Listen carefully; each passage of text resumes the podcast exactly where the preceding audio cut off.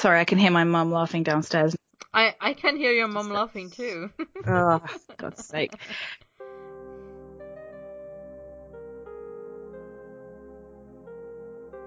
Hey guys, welcome back to Merlisten, a bi-weekly podcast about BBC's Merlin, where we talk about the show, the ships, the fandom, and the characters.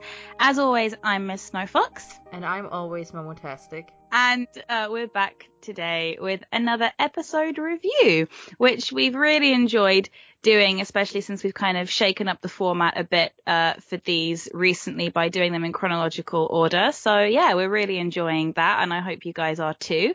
Uh, but before we get into that, uh, we have some admin to get through. So go ahead, Momo. Yes, let's hear some news. Several news from the Arwen community. They have a Discord now. We will link to the invite on our blog, but you can also check on Tumblr on the blog the dash dash pendragons for the link. In relation to that, the same blog is hosting a Merlin rewatch. Check it out on their Tumblr for more information. And finally, their Arwen Anniversary Festival is now open for sign-ups and prompt donation. Check out their post on Tumblr for more information on how to participate in this festival. And moving on to one other piece of news. There's going to be a Merlin Writers Appreciation Month run throughout November. The goal is to promote new writers, lesser known writers and fics, WIPs, and longtime favorites. The link to the post with more information can be found on our blog. Alright, and that was it for news. Also, for any of the people who actually pay attention to the things we say on our podcast and to what we say when we announce next week's episodes, this is obviously not the Coinlord recap episode that we promised at the end of the Bradley uh, podcast episode because we had a tech failure and couldn't save the recording of that episode, which is very sad because we had two amazing guests who were Taya and Bonnie, who shared really great stories with us from the convention, and now we can't share them with you because things were fucked up. Indeed. However, we feel like um, uh, myself and Momo decided not to re-record this episode because we felt upon reflection that the way that the episode was structured anyway um, didn't really leave much enjoyment for an outside perspective. So even though we were very much having fun sharing stories of what we did, what was said, the fun things that we were doing, um, it didn't really give much of a recap of what actually happened, which was a failing on our part. And I'm sure I would have been very cross with myself anyway, listening back to the episode, thinking we didn't actually give any indication as to what happened at Coin a Lot too. so, um, there were, yeah, we felt that, and also we felt just re-recording it with a new kind of script would just feel, uh, not as genuine, uh, as Yeah. the first time. So, un- even just trying to even just trying to recapture what we said in in the first recording like even without restructuring it just trying to redo it it just wouldn't have been as genuine or authentic as it was the first time around because we already heard the stories and yeah. Fortunately. But we hope that, you know, the content that we're going to be posting to our Tumblr and uh, the content we're going to be posting to our Instagram will kind of give everyone a, an idea of what happened and obviously keep an eye on all the con reports. Um, hopefully there'll be uh, lots of fun kind of, you know, catch up things that will be written on Tumblr. So yeah, keep an eye out for those. But um yeah, we're sorry about that, but for those of you that were curious as to what actually happened during the con, you probably wouldn't have gotten the answer from from the Merlison episode. no So- probably not it's it's In- honestly better you go and read a couple of the con reports reblog to the coinalot tumblr Exactly. That's, that's going to give you a much better idea. For anyone that uh, is really interested in a in a thorough kind of breakdown of what happened for those of you that couldn't be there. But I don't mind, uh, on reflection to kind of sit down and, and rack through my memory and do kind of like a day by day, like, you know, synopsis of what happened, any funny things I can remember, things like that. Definitely, uh, something akin to what I did for Coin a Lot 1, although I was only in I was just an attendee. I wasn't actually an organizer, but I kind of wrote a day by day.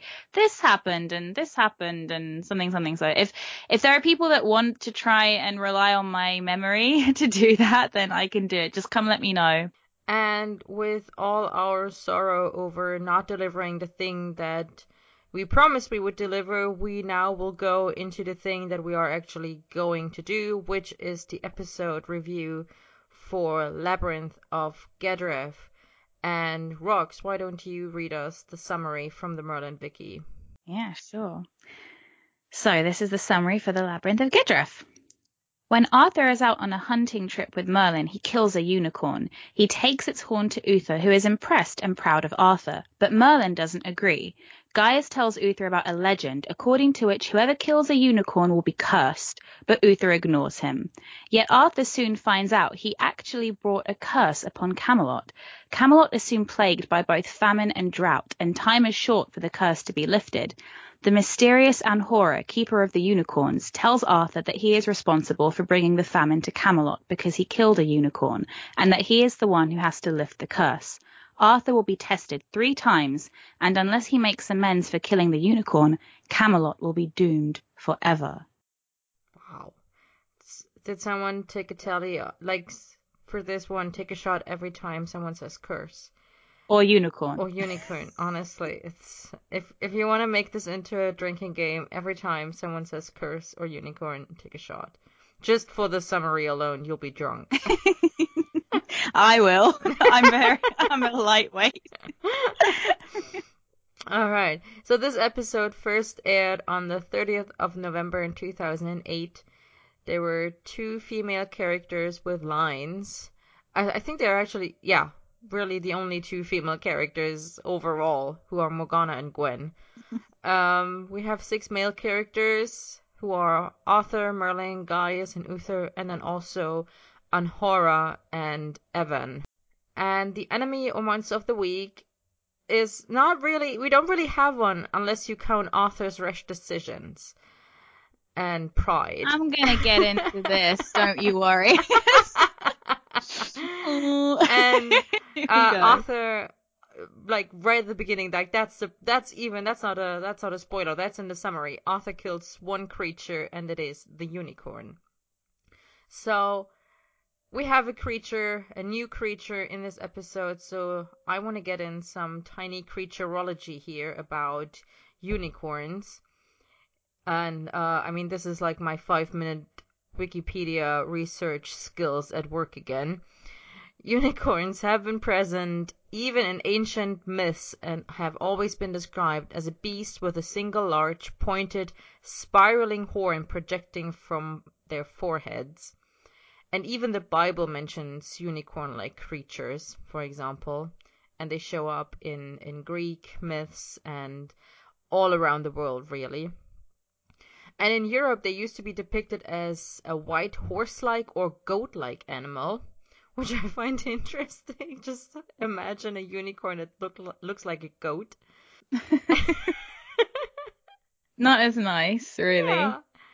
And then in the Middle Ages, it started like unicorns started to represent purity and grace, and it was said that unicorns could only be captured by virgins. And it was also said that the horn of a unicorn could turn poisoned water pure and heal sicknesses. And then there was a practice where narwhal tusks were sometimes sold as unicorn horns. Like they would sell the horn of a narwhal and tell the the buyer that it's a unicorn horn. And then I did a little because uh, unicorns obviously do show up in the Harry Potter verse, and uh, I own two copies of Fantastic Beasts and Where to Find Them. so of course I went to read in that one. And um, according to that book, you always ought to treat unicorns with respect, which I think is only right. Like even that's not just Merlin, uh, Harry Potter specific. Like just treat unicorns with respect feels about feels about right. And other than that, the Fantastic Beasts and Where to Find Them doesn't really tell us anything we don't already know about unicorns in general. Like, unicorn is a beautiful beast found throughout the forests of northern Europe. It is a pure white, horned horse when fully grown, though the foals are initially golden and turn silver before achieving maturity. I feel like that's a that's a Harry Potter verse thing, the golden foals. I don't think that's well, canon is not quite the word I'm looking for, but I don't think that's a widely accepted head canon about unicorns. Yeah. Uh, the unicorn's horn, blood, and hair all have highly magical properties. It generally avoids human contact. And then in Harry Potter specific, it is more likely to allow a witch to approach it than a wizard, and is so fleet of foot that it is very difficult to capture. So that is, I wonder if that is the Potterverse's own take on only pure people can approach unicorns, where it's like only like witches are more likely to be able to touch unicorns than than wizards.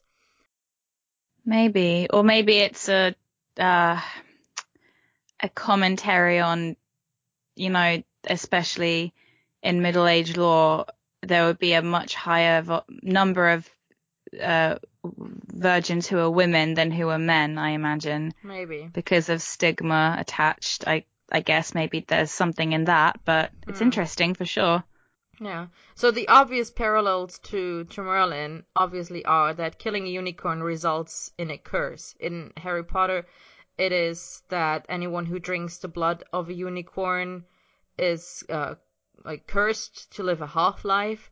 And in Merlin, it's well, I'm not entirely sure on what what the curse exactly would be in Merlin. I, I guess we're gonna get into that a little bit when we talk about the actual episode, but like just thinking about this imagine if arthur hadn't been the prince of camelot who killed the unicorn. Imagine it had been like i don't know john peters you know the farmer and he had he had killed a unicorn. Then probably his crops also would have died. But what if it's been someone someone who doesn't grow crops or anything? Like how would they have been cursed for killing a unicorn. And so I wondered if maybe it was supposed to be that the curse destroys what's important to you. It must be. But, well, I'm sure we're going to get into that when we talk about the show, uh, about this episode, how that's with our standing characterization of Arthur, that's not entirely true, is it? Well, I mean, just you saying that has kind of put a different perspective on this episode for me that I never had until right now. Because, yeah, in theory, it could have been anyone, but it was Arthur that killed the unicorn. And I believe that Gaius says something about how, oh, A, there are very few unicorns left in the world, but also you are extremely lucky to have seen one. And I wonder if the kind of fatalistic law of this universe kind of allowed them to be in the right place at the right time for Arthur to kill this unicorn in order to help aid in his destiny to become a better person. Ooh. Okay, that is determinism. Well, because I have a note about this in the scene uh between like where like like for the final test. I have like a little okay. so yeah, but it, but yeah, it's just like a little tidbit. But I guess we can kind of uh if you I mean if you have any more notes on your on your unicorn stuff no, or are you No, no, all can... unicorned out? Um, all unicorned out. Well, because so I'm just gonna um my overall thoughts I will keep to the end, but uh I just have uh introductory thought I'll call it about this episode, Okay. which I will say rewatching it now twice in the last couple of months, once for Merlison and once with a friend, I have noticed that it for me doesn't fit once again chronologically in the timeline. just for a couple of reasons. A, Arthur is just way too much of a dick. Coming off the back of the moment of truth, he's just Yes. too much of a dick. Uh, He really is. This is the kind of these are the kinds of lessons he should be learning earlier in the season, and it just there's something about uh, there's so much Merthur in this episode that it makes me feel like it should have come earlier. Like this was one of those episodes that was meant to kind of solidify them as like the main pairing dynamic of the show because there is a lot of them. Like they are in nearly every scene. And even little things like, again, I'll get to it, but Arthur makes a comment about how you should, you know, never trust a word a sorcerer says. And I'm just yes. like, con- considering that it, chronologically, this has come off the back of maybe a week or two after Merlin's just lost his best friend who was accused of being a sorcerer. Yes. And he wouldn't let Arthur speak to him like that. Yes, exactly. and Arthur, at this point, Arthur has already, like, coming off of Moment of Truth, Arthur has learned that at least Will, for example, was a sorcerer. He was willing to give his life for Arthur. Exactly. You know, and so, or, I mean, to be fair, it was an accident that he gave his life for Arthur, but still, he did give his life for Arthur. Say that, like he I mean, did jump in front of an arrow for him, like he, you know. But uh, unfortunately for me, as much as I love this episode, and I and I do really enjoy it, it's one of those that I there's so much to unpack in this episode. But the problem is, is that this episode makes no sense because Arthur, who is a hunter, who is out in the forest hunting for things, kills a unicorn with no knowledge that anything could happen to him. As a result, he's cursed and is tested to break the curse. And he's told this is in relation to him just killing an animal, which for him is a normal thing. It's not something that makes him a bad person. It just so happens he got unlucky with this particular animal it's not until the very last scene that we're told why this has anything to do with the unicorn. That if you kill a unicorn, you have to prove that you're pure of heart because the unicorn is pure of heart. But the problem with that is that the moment that they start bringing Arthur's pride into the mix is when I kind of start losing interest because I'm like, if you had started the episode with Arthur getting into a fight with someone about his father, like he does with that, with that Evan guy, and either wounds him or kills him, does something malicious with intent, and then has to atone, I get that. But this doesn't make any sense that he killed an animal by act like that he didn't know was you know an animal that would bring bad fortune upon him. And then he has to make amends for something that he didn't do on purpose. That that is bullshit. I will i will disagree. I will disagree because arthur killed that unicorn because it would bring him glory to have killed a unicorn. He didn't kill it for food. He didn't even kill it for skill, like he might maybe a deer or something, where it's like you have to have skill to hunt down this particular animal and kill it. He killed the unicorn that literally just stood there and didn't do anything, didn't try to run away or anything. He killed the unicorn because he saw it was a unicorn and he was like, Ooh, awesome! I'm gonna kill that unicorn because it's gonna make a great trophy. Like, that is Arthur definitely his pride for wanting to have that trophy. That is my take on it. He didn't kill the unicorn just because I mean, I know later he says, um, I was out hunting, killing animals is what he do what we do. But it wasn't just any animal and it didn't look like any animal to Arthur. Like it looked like a unicorn to Arthur. Arthur recognized that it was a unicorn and he killed it because it was a unicorn. But it's not the same as what he's being accused of in the episode. Like he's being accused of um, you know, being uh selfish and uh, not listening and of basically ignoring the needs of his people. And here he's just being, yeah, he's, he thinks it'll impress his father, but he's actually just, you know, I mean, we're going to get to that, but he's just trying to, at, I would say just to impress his dad because he's like, oh my God, this will, you know, make him so happy. This will make him so proud. I just feel like it's disproportionate what happens bearing in mind what he did. And if yes. the and if the act that. had been more severe, like had more malice behind it, actual like Arthur being a a bad person to then warrant this. Because for me just because you think something's cool you're going to kill it for sport like eh, like that to me just doesn't it isn't the signifier of you being a bad guy. It's just a signifier of you being a hunter and not really having much respect for animals. But that's not like yeah, I, I, just think it doesn't match at all, which is a sh- but I mean, you know, I just think it's a little bit disjointed. But I mean, it kind of comes around full circle. But there are times halfway through the episode where I'm like, what does this have to do with the unicorn again? Like I'm like like I kind of lose track of why this is like brought back to the fact that he actually killed the unicorn until Anhora actually just spells it out for us, and I'm like, oh, uh, no. Okay. But yeah, that's just my kind of introductory uh, issue with it, but we'll get into all of that. So, scene by scene? Yeah. Cool. So we're now naming the scenes, guys. so we decided that we thought this would be a fun little game. So, uh, first scene we have is the one where Merlin and Arthur find a unicorn. Uh, Momo has some very in-depth thoughts about this. Oh yeah, so- I'm like my thoughts are super deep. I hope you're all prepared for my deep philosophical musings here. Because Arthur's clothes are very pretty.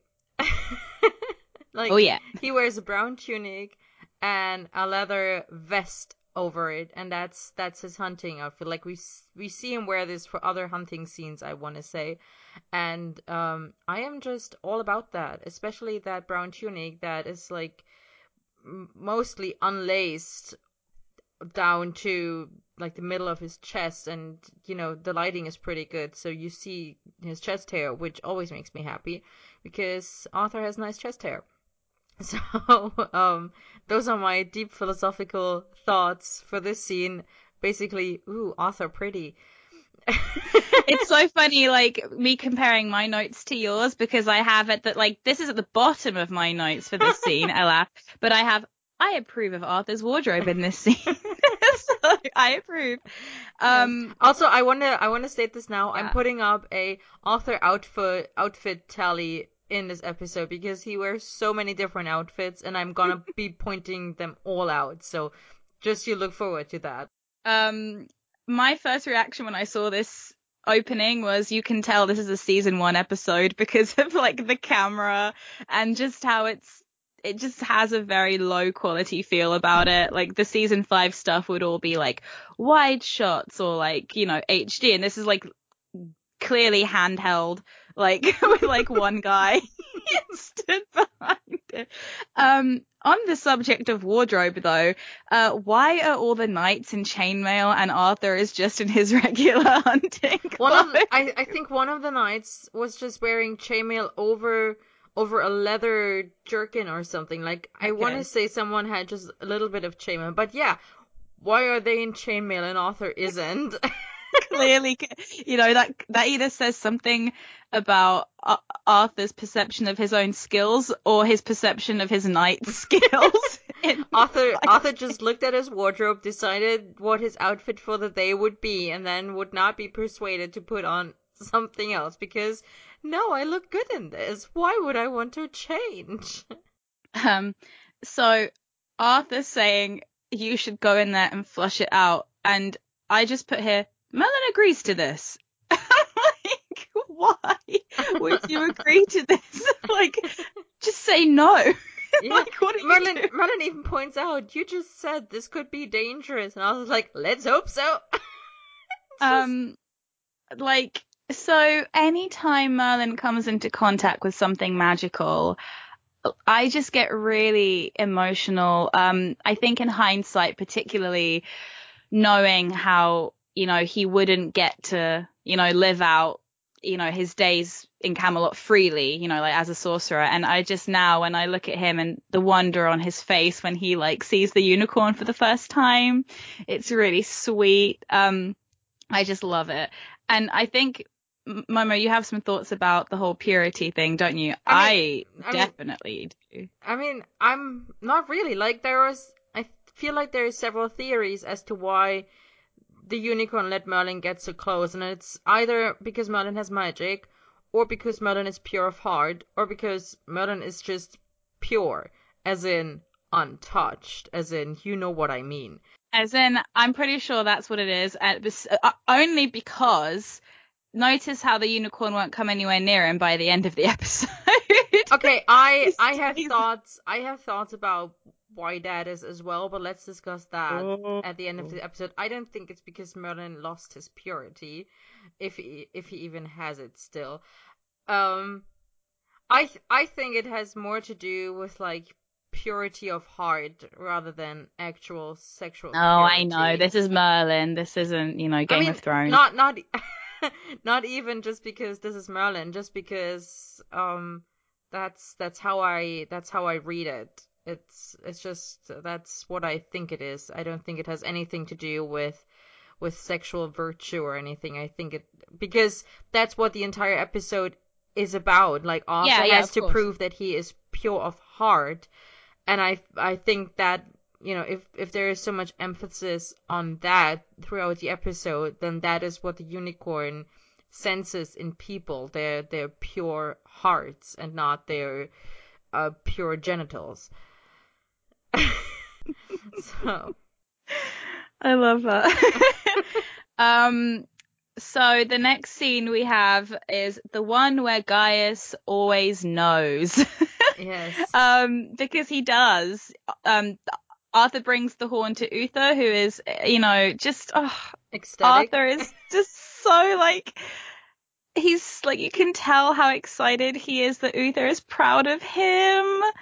Do you not see the little giddy look on his face where he's like, "I'm pleased you like it," and I'm just like, Yeah. "Oh, so sad.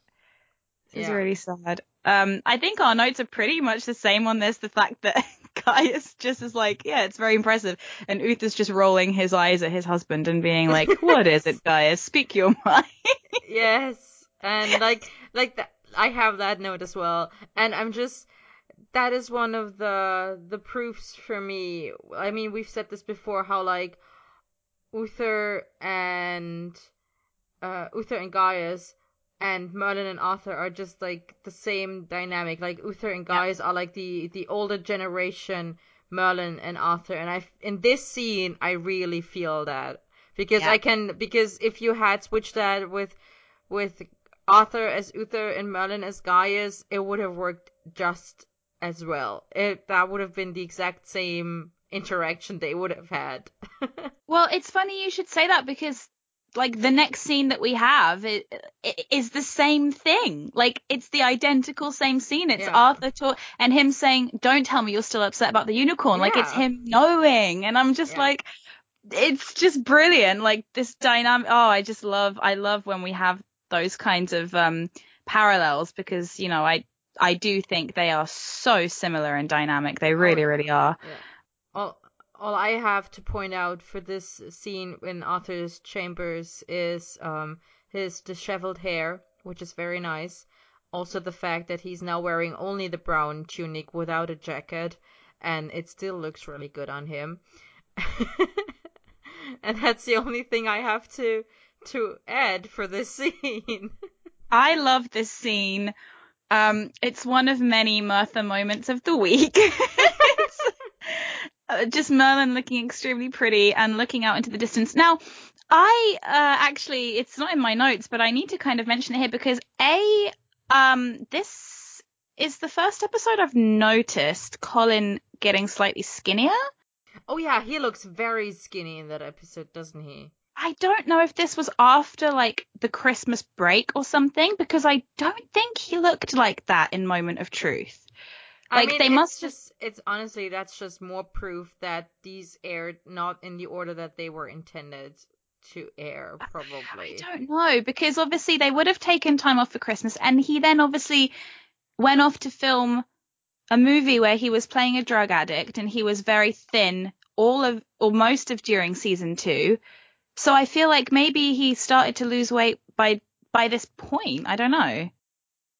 I don't know. I don't I don't know either. I really because you can definitely tell. But I think he like like his hair is different as well. Like when I look at him from the Dragon's Call to the Labyrinth of Gedref, I mean he, he's lost a lot of weight. Uh, it and it's re- and I mean it could just be natural. Like it could just be natural weight loss that he lost any quote unquote baby fat, like because he was super busy uh, and and that he wasn't actually losing weight for the role that he would have coming up. But yeah, I can definitely tell like the cheekbones are just popping. They're Oh just yeah. They're they're, they're just right all over there. the place. They're they're just everywhere. So Arthur obviously just knowing, like being like, oh, what's wrong? And just these two by this point are getting so married. Like they're just getting to a point now where I'm like, oh, very, very married. Um, Arthur's right. Okay. let's just get this out now. Arthur's chambers in season one are confusing the living daylights out of me because they're not the same chambers that we see in season two. But even these chambers are not consistent with where they're putting the furniture and it's really stressing me out. So in the gates of Avalon, Arthur, like when you walk through the door, Arthur's bed, I believe, I believe, is on the le- is on the left, uh, like as in facing the fireplace because him and Merlin are making the, or like Merlin's making the bed and they're kind of like chatting and I think you can tell that that's where it is. And then in this episode, there's a table in front of the door and Arthur's bed is on the back wall. And I'm just, why do they keep moving things? Don't they know that this is really irritating me? Maybe maybe it's seasonal and his bed faces the fireplace in winter and is somewhere else in the summer. Listen, I don't know. I'm just we're literally like he he has a spreadsheet of like his summer and winter bedroom arrangements and Merlin like he literally like stands there and points and Merlin has to move the furniture. and Arthur already does it because he likes to watch him like you know move things. Probably. He doesn't really care. Probably. Yeah, that's just something I noticed because it was really getting on my nerves. And yeah, then then then the set is pretty much consistent for the rest of um, seasons uh, two, three, four, and five. But yeah, season one is a bit of a mystery in many ways. Yeah, I mean the his his chambers grow about uh to the to twice the size in season yeah, two. Yeah, he has two rooms by the yeah, yeah by the so. get to season two. Um. Oh, sorry, just one more thing, because this extra that comes through the door Where after Arthur says enter, he appears a couple more times and he can never get his words out. Like it makes me laugh so much. Like, my lord, your king requests your presence in the, the and I'm just like, can you please stop like uh, slurring because it's so obvious, bless him, that he was so nervous. And I was, I'm like, oh no. Bless him. But he appears in like a couple of other episodes, I think in To Kill the King and in season two a couple of times, and I'm like, it's that guy. it's I've never paid attention to that. I probably should start now. Yeah, like watch, like watch for him. He's like, the king requests your presence as a matter of urgency.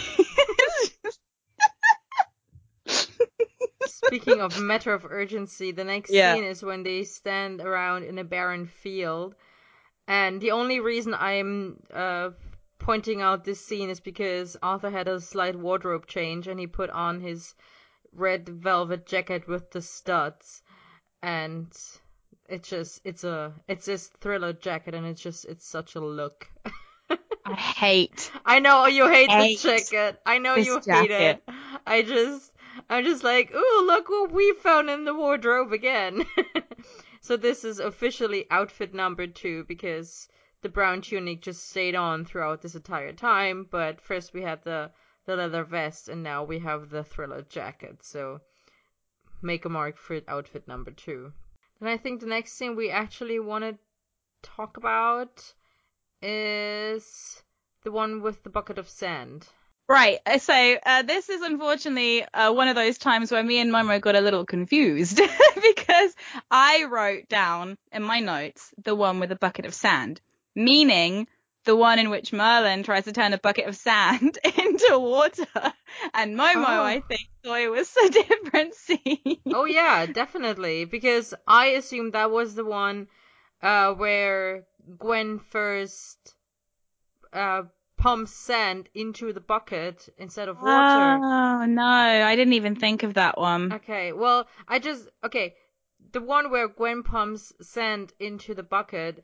I just made a note because uh, Uther looks very concerned in that, and I I like that he looks concerned in that because he is the king, and just the the famine was bad enough, but now they also don't have water, and he's just like.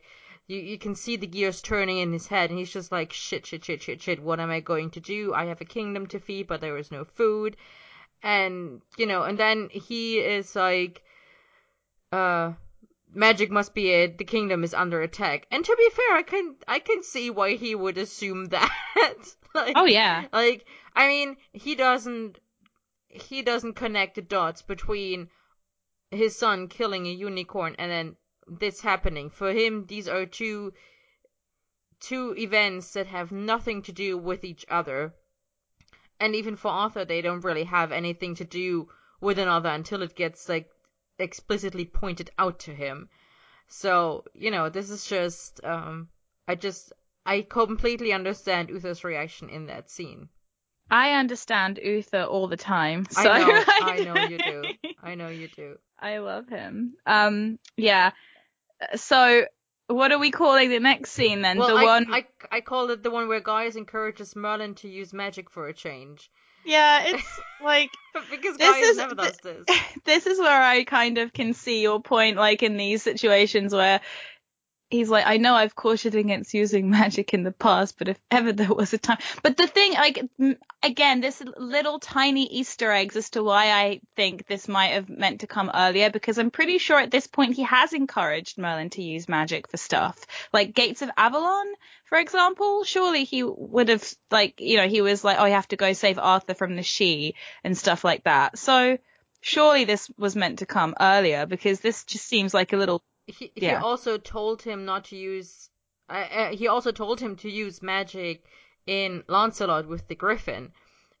But exact but still, overall, Gaius is just the guy who's like, don't use magic ever. And that's what I said. Gaius only ever said, like, Gaius discourages Merlin from using magic, except when it suits his own needs, or when the needs are just so great that, like, the risk outweighs the benefits in Gaius's Exactly. mind. But it's just, it's very much Gaius's moral standards, Gaius's code of ethics that he forces on Merlin here instead of encouraging Merlin to do what's right for Merlin and not what's right for Gaius. You know. um also this quote um if it is magic it's more powerful magic than i possess and i'm just like aren't you meant to be the most powerful sorcerer that's ever walked the earth why do you keep coming up against magic more powerful than yours? Uh, this especially rings true. I know we're way ahead of ourselves, but like with the whole troll Katrina thing, oh, her magic is far too powerful. She's a troll. You are Merlin.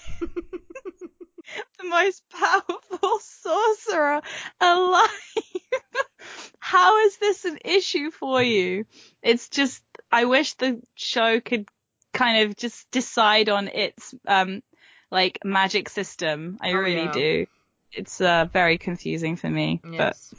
but. Okay, the next one we want to talk about is the one where Merlin and Arthur chase a sorcerer. Yes. Um, just that day for night though, really though. oh, that blue tint though. Gorgeous. I mean, take a shot every time you see a day for night in this episode. it's so blue. um, also, Arthur is just so done with Merlin. He's just like, you've been outwitted by a rat. He's just so done with him. Like, he doesn't even care. He's like, just go back to bed, please. Until they actually see Anhora. Um, and, uh, yeah, I already mentioned this in the Bradley James episode, but it's obviously relevant to this that Arthur like jumping down the stairs into the dungeons rather than like taking them one at a time just is a great acting choice to show that he's kind of like, you know, this the strategist and the and the soldier and the hunter. I really like that. Um it's funny, isn't it, Momo, like the fact that we've you know been to Pierrefonds now and I just always find now watching where these guys are running to Yeah. like when they're chasing That's- people it's it's one of it's my note for this scene actually. I ended up looking more at the castle in the background than the actual scene because I was like, oh, I know where that is. Oh, I know where that is. And wait, if you run there, you. I mean, to be fair, when they run along the corridor, then down the stairs, and then further down the stairs into the dungeons, that actually does work. Like that's that's actually the Yeah. right direction. It's just that from the the door From the through- courtyard. from the courtyard, the door through which they went when they followed Anhora, that's it doesn't lead to that corridor that they are chasing him down later. So they're chasing him down the gallery, which is two floors or like one floor above where it actually are. And um also uh, I did note uh, just quickly like as they ran past, they ran past the stairs that never meet. Yes, they Uh, do. yeah, which yeah, which is so cool. I love that, and Yeah. it just kind of um, it's like a little thing I had in my head while we were walking around Pierrefonds, thinking about this the the two stairs that never meet, but a, side by side, and it's quite cool how that was the set for Merlin with like Merlin and Arthur and the two sides of the same coin, like never meeting but side by side. I just thought it was really cool. Yeah. So yeah, um, that's something that I love. But yeah, just yeah, the way they chase him to the like, it's just it makes no sense really, like from the coin. Also, this conversation probably doesn't make sense to anyone except people who have been to BF4. and yet we're keeping it in the episode. it's just, yeah, like, I mean, the way they cut it, it works. It's just that once you've been there, it doesn't work anymore because you know that it makes no sense for Anhora to go into the castle on the ground floor and then be chased down a gallery that is a floor higher up, only to come back down two flights of stairs into the dungeons again. It's just it doesn't it doesn't make any sense. Like uh, geographically, which brings me back to our idea to create a map of Pierrefonds that is not actual Pierrefonds, but as it is seen in in Merlin, like how they mapped out Camelot. That would Yeah. be a really interesting project. Um, okay, so now we've got the geography lesson out of the way. Um, this, I love Arthur, like the continuation of Arthur trying to teach Merlin the hand signals, which from the first scene. It's just a cool little thing and it's so cute. Like, I love how we don't cut away. We just stay on the wide shot. Arthur's showing him what he wants him to do. Merlin nods. Arthur turns around and Merlin just follows him like a puppy. and I'm just like, he just wants to follow Arthur. and, and he's just like. That's because Arthur. That's because Arthur uses these hand signals on Merlin without actually bothering to explain what they mean. I'm hun- I'm absolutely convinced that Arthur never bothered to actually sit Merlin down and teach him these hand signals. He just uses them on him and assumes Merlin knows what they mean, and then gets frustrated when Merlin doesn't because Merlin wasn't brought up as a mini knight. and Roxanne, who is now currently rereading the Falconry series, just has so many feelings about this because it's all about Merlin uh, being like trained up as a knight or as someone who can fight. Like, and it's that just now makes me so like, oh, giddy anytime I think about it. So, yeah, um, I love that though. Like, just, that means you go the other way and cut him off. it's brilliant.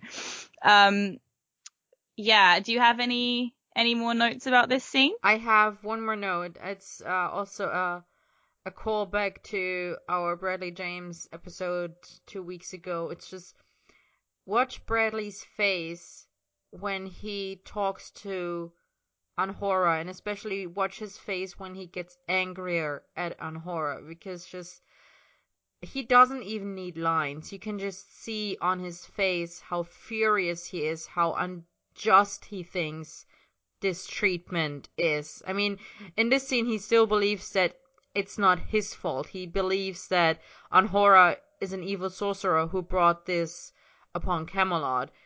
And it's just Arthur is so angry that someone would fuck with his people like this. And it's just all over his face, and I love that.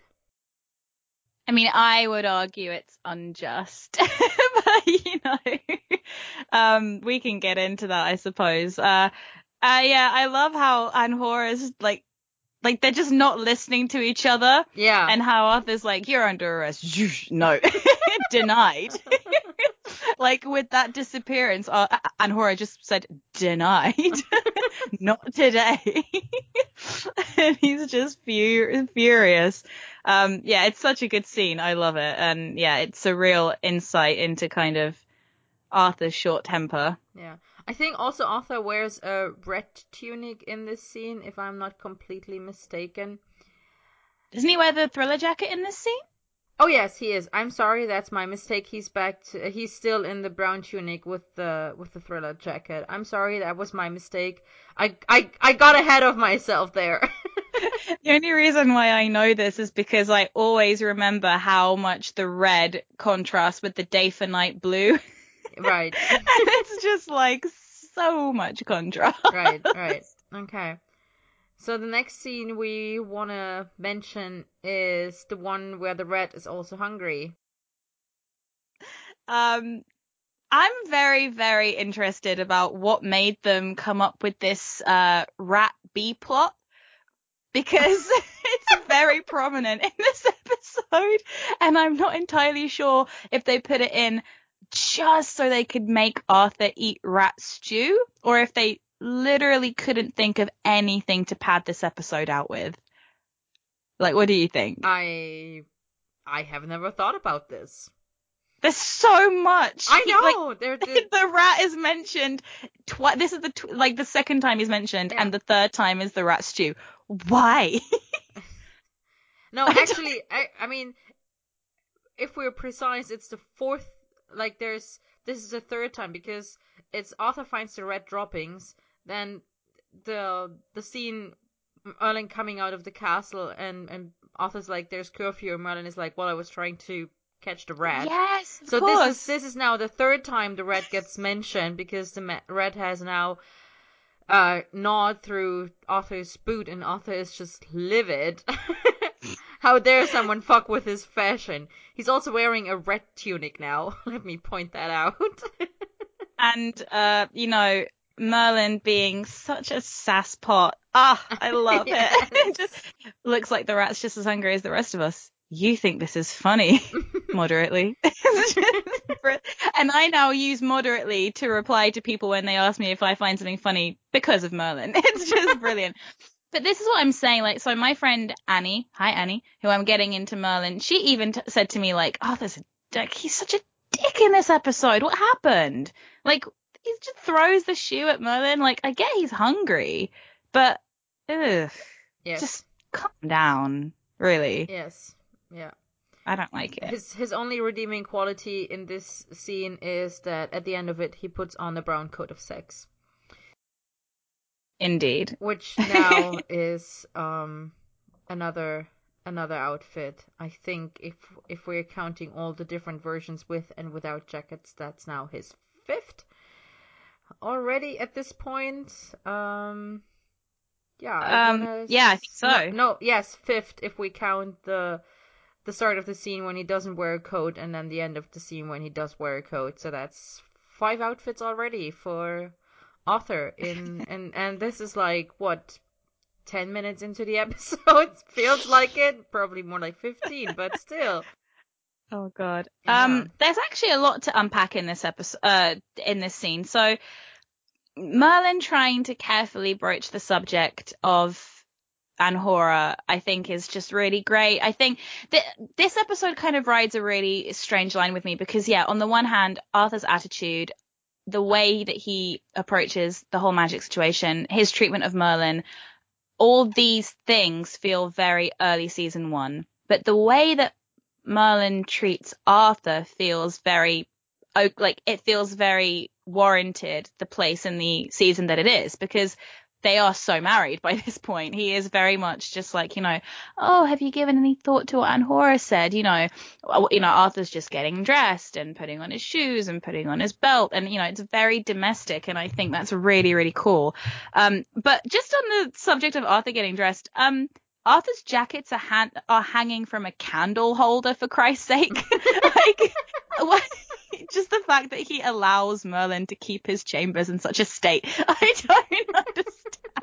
Um, but yeah, that's just something I noticed while I was watching it in the background. I was like, oh, for fuck's sake.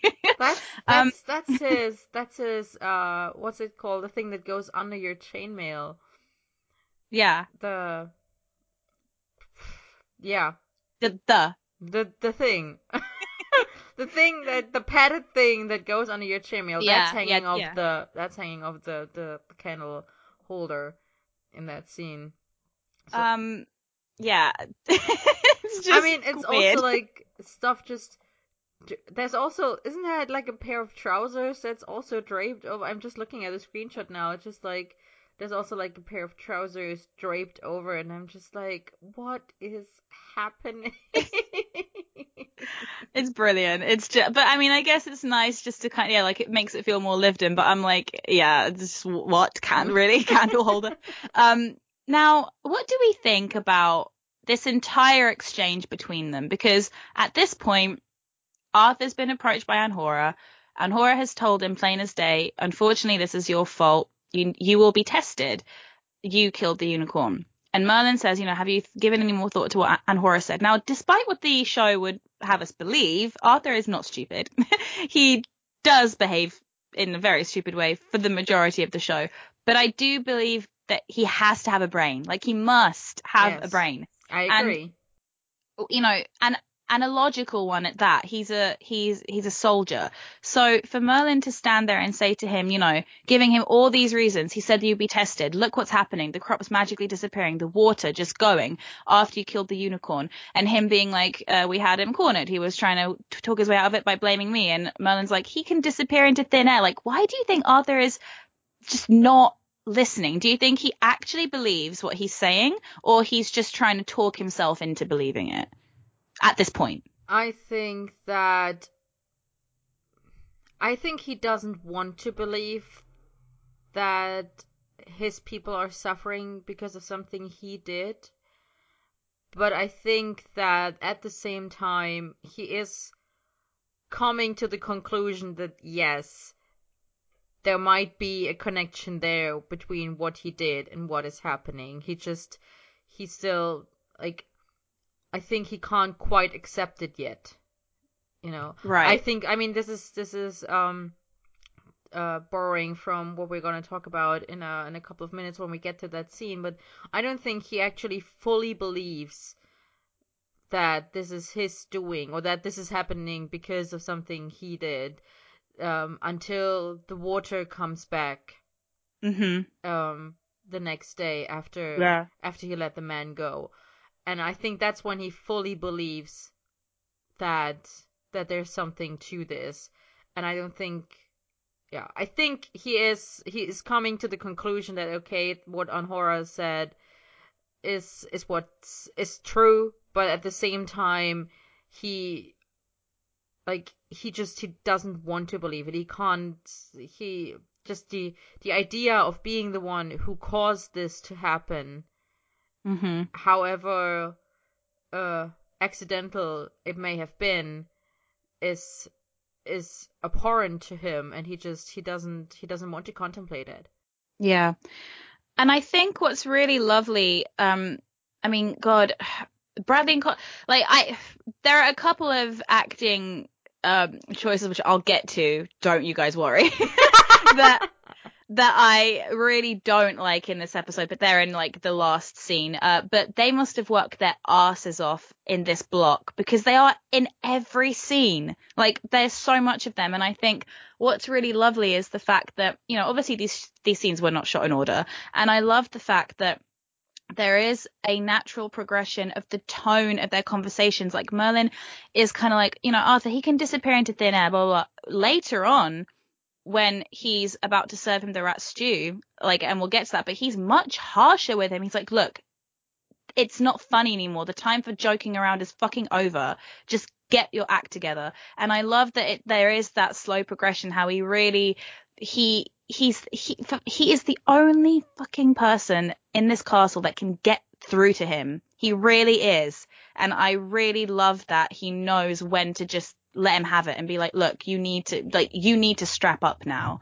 And I think that's really great. Um, and I love them. So of course I think that's great. But you know, um, yeah, and we've mentioned it already. Arthur saying you cannot trust a single word a sorcerer says. You would do well to believe that, like, to be aware of that. It feels like a very early season one kind of line, like a wink, wink, nudge, nudge. Um, I don't like it. I don't like that it comes off the bat of moment of truth. Yeah, I don't like no. that Merlin lets him say it off the bat of moment of truth. yes But the only way I can kind of feel okay with it is knowing that maybe it comes before moment of truth. Yeah, so that yeah, might be why. which- yeah, someday we're gonna reorder the season one episodes. I'm gonna do it soon, guys. I promise. it's just taking time. yeah. Um, so following straight off of that scene, uh, we have the one where Merlin is a thirsty boy. Um, sorry, he literally is a thirsty boy. Yeah. I don't know what you guys. I mean, I want to point this out that in the original scene notes, the only thing it says there is the one where Merlin is thirsty. And that's not what it says in my notes. well, th- then you changed them after you copied them into the script. I did because I knew you'd delete it. really, I wouldn't have done that. No, I'm joking. No, I just it just kind of just happened organically. You know, you just gotta let these things occur as they'll occur, Momo. You know. Sure. Um. I, I only have one note for this scene, and it's Arthur using hand signals again, and then Merlin nodding, and Arthur just giving him a look that says, You didn't understand anything, did you? Which I love. He's just like, Merlin is so eager and trying to be like, Yes, yes, I get it. And Arthur is just like, his look just says it, You didn't actually get what I said, did you? I just I love that so much. I ship it so much. oh, really? That's Um, news to me. Oh, really? Ironically, um, this used to be one of my favorite Merthur scenes. Um, when I was watching season one, like when I was first getting into Merlin after I'd seen, um, Lancelot and Guinevere for the first time, I was kind of just watching like, I mean, these were the days when you could still kind of find them on YouTube and I was just kind of watching like individual episodes and individual scenes and, um, I used to love like, and this was way before I shipped Merthur, but I loved them as banter. Like I loved scenes with them and, and just Arthur walking into the room, seeing Merlin asleep, making a face that is just like, like that and just, just whacking him across the head with whatever it is he hits him with. And Colin just kind of going like, just kind of bouncing up as he wakes back up. And Arthur just with that, those wide eyes and just, don't you worry about keeping watch, Merlin. You just make yourself comfortable is probably one of my favorite like comedic moments between them. It's just like, I mean, you can kind of see why Arthur thinks Merlin is a bit of a buffoon because this is all he sees of him. It's just, you know, he's given him a task. He's walked in on him sleeping. and it's just like, for fuck's sake. And it, like every time I think of that face he makes as he walks in, just where he screws his lips up, it's just like, for, why do I keep you around?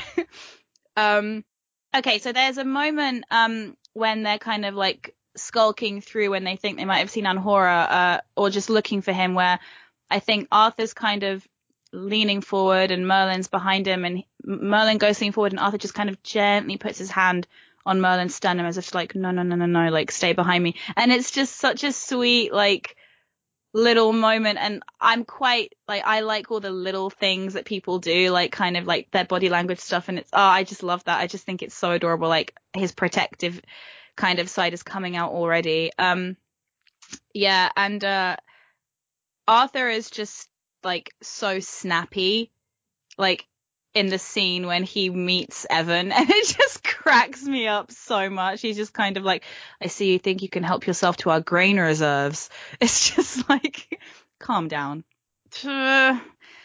This guy that plays Evan, um, the less said about him, the better, I suppose. but he's really bad. and also, I don't know who wrote this episode. I'll have to go back and check. But the whole like, you have proved yourself to be gracious, my, and like th- this will bring its own reward. I'm surprised that Arthur just kind of didn't think there was anything strange about those words and him being like, no one talks like that. no, like he went from shaking and nearly pissing himself with fear to being like, you have proved yourself to be gracious, my lord. And it's just like, what? what is, oh, just, I hate it. It's so cheesy. It's so cheesy and I can't stand it, but who cares? Because the next scene that we have is The one where Merlin and Arthur gulp a lot. they do, Yes. and it's beautiful. Yes, although there is one tiny little thing before they start gulping. It's uh, Oh, is that? it's it's Gwen going to the to water pump and pumping water. I'm just like, I'm wondering why she does it because she has no reason to believe that the water has come back. But at the same time, I like that we have this parallel of her being the one who is the first to pump sand out of the water pump and also being the first who pumps water out of the water pump at the end. Yeah. When when it Well, she back. sees a drop, doesn't she? Like she sees someone being chased for looting, and she happens to look in the direction Oh of the yeah, fountain. you're right. Yeah, she Yeah, sees a she- drop, and then that's why she she goes to to pump water. So I like that that little parallel of it being Yeah. Gwen both times who discovers how it works. And then yes, the boys gulp a lot, and it's very nice. Also, this is Arthur's sixth outfit of this episode. It's and brown, isn't it? no, it's purple. He Oh. wears a purple shirt and a brown jacket. And That's what I meant. Yeah, yeah. Um, a brown jacket. Yeah. yes, a brown jacket with a purple shirt. So, woohoo! That looks good on him. to be fair, it's an. I mean, it's a new day. I mean, it makes sense that he'd wear all these different outfits. You know. it's the Middle Ages. How many clothes does this boy have? And like on the first day, he changed his outfit twice. to be fair, he wore the same tunic for it, but still, I was just like, Arthur, you don't need that many clothes. I mean, I love that you have them and that you wear them in this episode, but listen. Um. So this scene, I really like. You know, it starts off with banter and all of it, and but you know what I love actually is that you know Arthur is very stoic. You know, Merlin's the one that's complaining. I'm thirsty, and you know we're all thirsty, Merlin. But here, here, you know, you can actually see he's really been suffering. He's really been thirsty, and he hasn't said anything. You know, it's kind of the you know the king, the prince, you know, that has to put on a brave face for everyone else. That I really, really like that little moment where you can see after he's finished drinking how thirsty he really was, which is so cool. Um, but like, I just feel a bit like, again, this is just, uh, I don't like some of this writing. It's just like, you know, um, you know, sand's gone, the water's returned to the well. It doesn't make any sense. And I'm like, yes, it does. How can you be so, like, I don't even know what the word is. Is it stupid? Is it blind? Is it like uh, dumb? I don't know. Just don't do it. Like you, you know why the water's returned. You're not an idiot. Um, but this is such a great parallel again between the, like maybe like this scene is more of a parallel between the Gaius and Uther, um, scene, uh, where, you know, he's like, I suppose you have an explanation for this, Merlin. and it's just so sweet. Oh, okay. Guys, I made a mistake. Oh Oh, god, dear. that never happens. Never happens. No, okay. This is the scene I was talking about when I said Merlin's really harsh with Arthur. The one with the rat's chew, he's actually quite quite nice about everything. So yeah, this is what I'm saying. Merlin just knows. He knows when he has to, like what he has to do. He knows how to talk to this guy. You know, he starts off really, really calm in the previous scene where he's like, Oh, have you thought about what Anhora said? This scene, you know, he's just like, I know you don't have to listen to me. And Arthur's just being a bit of a dick. And he's like, well, I'm glad that we agree on something. And Merlin just puts the goblet down. He's like, if you're tested again, and he just is like, he's, he just had it. He's like, no, like this is bullshit. Like the water's returned. You have a chance to fix this. So just fucking do it. Um, and I love that. And Arthur actually kind of looks up and he's like, oh, yeah, maybe I should. And his eyes are so blue. his eyes are so blue. Um, especially, yeah, it's, yeah, just very pretty. Um, Yeah, the the next one is the one where Gwen finds some bread. she does. which I which I like because we have seriously kind and compassionate Morgana in this scene. This is like prime season one Morgana content right there. It's just Morgana being like, "Did you did you find some bread, or did you find something to eat?" And then just just share it among the children and the old, make it as far make it go as far as it can go. And just her looking so so concerned about the people. That's just that's season one Morgana. yes. And concerned for Arthur because we are, of course, on Armor Watch. Oh my god, have I, I forgot. Sorry, I forgot to. Oh no, the Stew scene is the next one. I didn't Yeah. forget anything. I'm so yeah. glad. Okay. they um she because because the scene starts as an armor scene and then uh, Gwen uh, saunters in with her basket and uh, yeah Morgana's just trying to just she's just trying to make him feel better. Like and she doesn't know what's up. She has no idea it's his fault but she can see how much he's hurting and this is actually a very uh, rare occasion where she's not trying to make his life difficult. And it's really nice to see them like this. It's gonna be over soon I'm so sad. But yeah, at the moment it's yeah, it's it's still good. Um so here we go. We're gonna spend a long time on this. the one with the rat stew. Unless you've got something between there and there. Nope. Nope. nope. Okay. I mean, there are a couple of bits in between, you know, where Merlin kills the rat and everything else, you know, to make and like you know. But yeah, this But is we don't this is see him kill. We we don't see him kill the rat though. It's like the the literally the next. That's literally the next scene. Like you have. No, you uh, have- yeah, apologies. He, I think he kills the rat in the previous Merthur scene. So it's when Arthur says, "And try and find me some food," and then he sees the rat coming out of the shoe and Yeah. he kills him. yeah. Um, but so here we go. uh, actually, do you know what, Momo? You you go ahead because I have a lot of feelings about this scene. Okay. Well, my only, honestly, my only note on this scene comes towards the end when Morgana comes in and asks them if they have anything, uh, any food, and you can just see Arthur's mind going from, you know, saying no, sorry, all we have is this, is this terrible rat stew, to hang on a second, I can serve this rat stew to Morgana. So I you, you can you can really see it on his face, just being like about to say, "No, you can't eat this because it's terrible." To hang on a second, and then Merlin's Merlin's devious little grin because he just read his boyfriend's mind, and yeah, I'm just I have a little bit of an issue though with these people, like Arthur particularly having such a problem with eating a rat stew which is meat Yeah. when they are starving. yeah, Like are you si- like this is the thing like this this would have come before moment of truth. it's just annoying me. But yeah, um, that like that's just like my only kind of gripe with the scene. So Arthur sitting, you know, and contemplating his life, uh, you know, it's just really pretty always. yes, And I think it's Arthur that brings up the conversation. Like he says to Merlin, "Do you really think that I'm responsible for bringing, you know, this suffering on my people?" And Merlin is really tender with him. Like at this point, he knows that he like that Arthur doesn't need him to be a dick right now. Like he needs him to be kind. And he just says, you know, I'm afraid so. And I love that it's just his um approval that m- kind of is the catalyst to like kick Arthur into actually taking action. And Merlin's smile when he's like, we're going to go find Anhora is just so lovely. I really love the fact that he's so proud of his baby. And it's just everything that I love.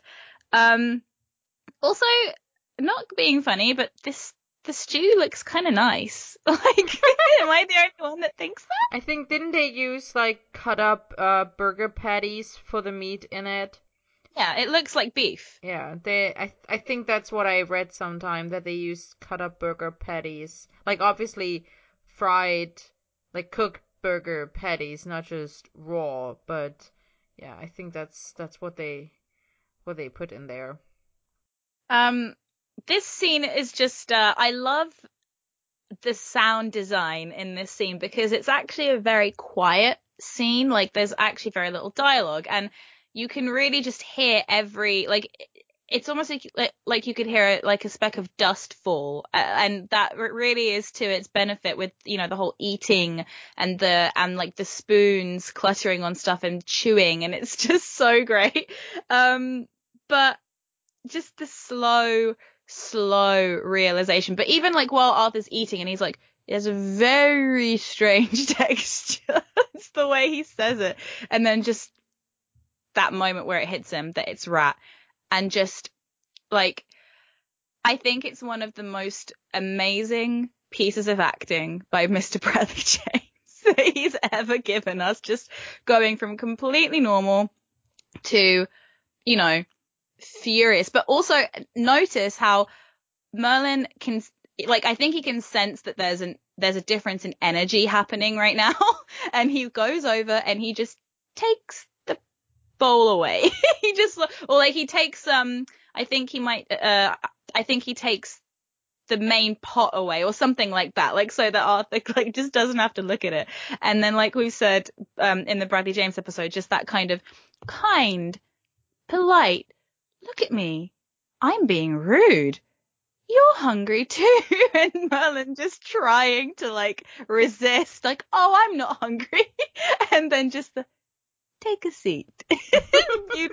Now there's a jump cut here, which is so funny. It goes from take a seat to douche him going straight into the chair. And it's so great. And I mean, can we please discuss how much, um, well, this scene is very much like dessert, in my opinion. Um, I don't know if you feel the same, Momo. Uh, you mean it's you're you're being you're using dessert as an analogy for sex? Yeah, yeah, it's very much it's very sexy. That's never something I'm not going to enjoy. it's so it's so great. And everyone I've shown this scene to, like who doesn't even watch Merlin, like, oh my god, this is really sexual. And I'm like, I know. it's so great. Like just the chewing and Arthur kind of going, mmm, like as Merlin's actually eating, and then him bringing the um bringing the uh the silver pot or whatever it is like over to him being like i'm glad you like it because and then opening it and go there's plenty more and it's just like basically my entire reaction when I watched this scene. And my friend Annie, who like I said has been watching Merlin with me, um, she made me go back three times, three times to rewind to the moment where he goes, enter. Like every single time it happened, she was like, I need to hear it again. I need to hear it again. So yeah, I'm not even a Bradley fangirl, but that did it for me. I was like, oh my god. And then Morgana comes in and yeah. Yeah. um, so what do we have next? The one where Arthur kills a guy. Yeah. We have a new outfit combination in this one. It is the red shirt and the brown jacket. So that is outfit number seven now. um, so yeah, they're just kind of chasing around looking for Anhora, aren't they? And like they they lose each other. Like Arthur just kind of charges off into the distance and is just calling Merlin. I'm just like, did, did you not think to just look behind your shoulder to see if he was there? it just really confuses me.